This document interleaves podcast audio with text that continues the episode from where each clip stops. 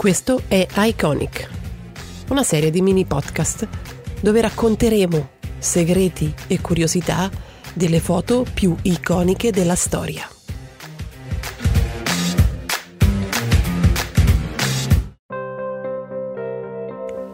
Rieccoci e ben ritrovati in questi mini podcast che raccontano le storie dietro le fotografie più iconiche della storia.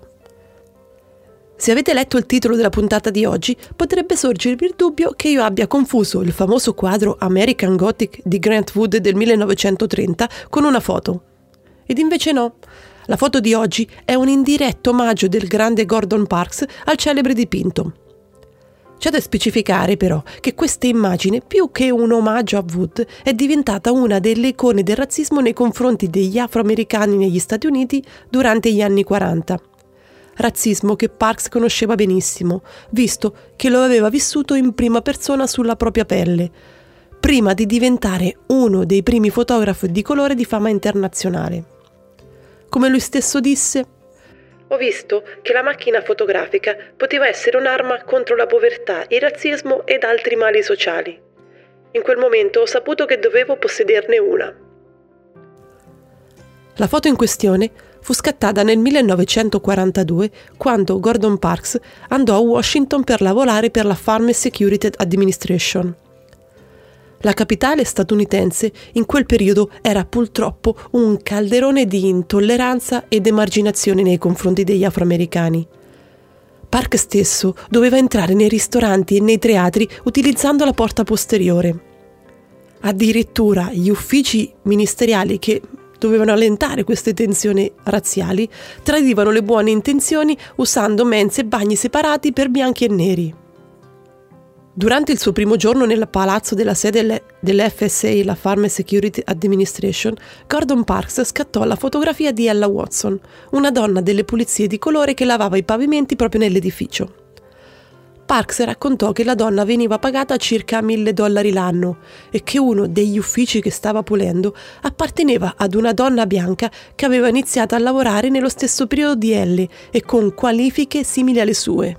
L'unica triste differenza tra le due donne era data dal fatto che lei, a differenza della donna bianca, non riusciva con il suo magro salario a sformare la propria famiglia di tre nipoti ed una figlia adottiva.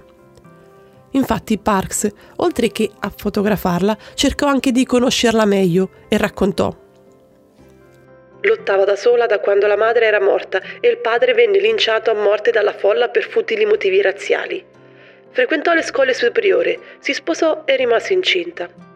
Il marito di Ella fu ucciso accidentalmente due giorni prima della nascita della loro figlia.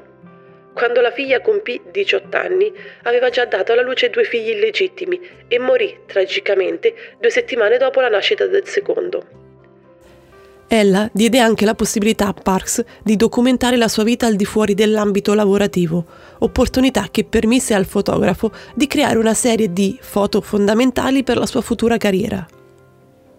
Conscio della potenza espressiva dietro al primo scatto fatto nel palazzo dell'FSA, Parks portò la fotografia al suo capo dell'FSA, il leggendario Roy Stryker, che abbiamo già sentito nella puntata dedicata a Dorothea Lang e Elliot Erwitt. Stryker disse a Parks che nonostante avesse avuto l'idea giusta, difficilmente avrebbe usato la foto visto che questa avrebbe potuto causare il licenziamento di tutti i fotografi dell'FSA Infatti, l'immagine di ella era un potente atto di accuso di razzismo nei confronti dell'America. Quindi, senza molte prospettive, Parks pensò che la fotografia sarebbe stata scartata, mentre invece un bel giorno se la ritrovò sulla prima pagina del Washington Post.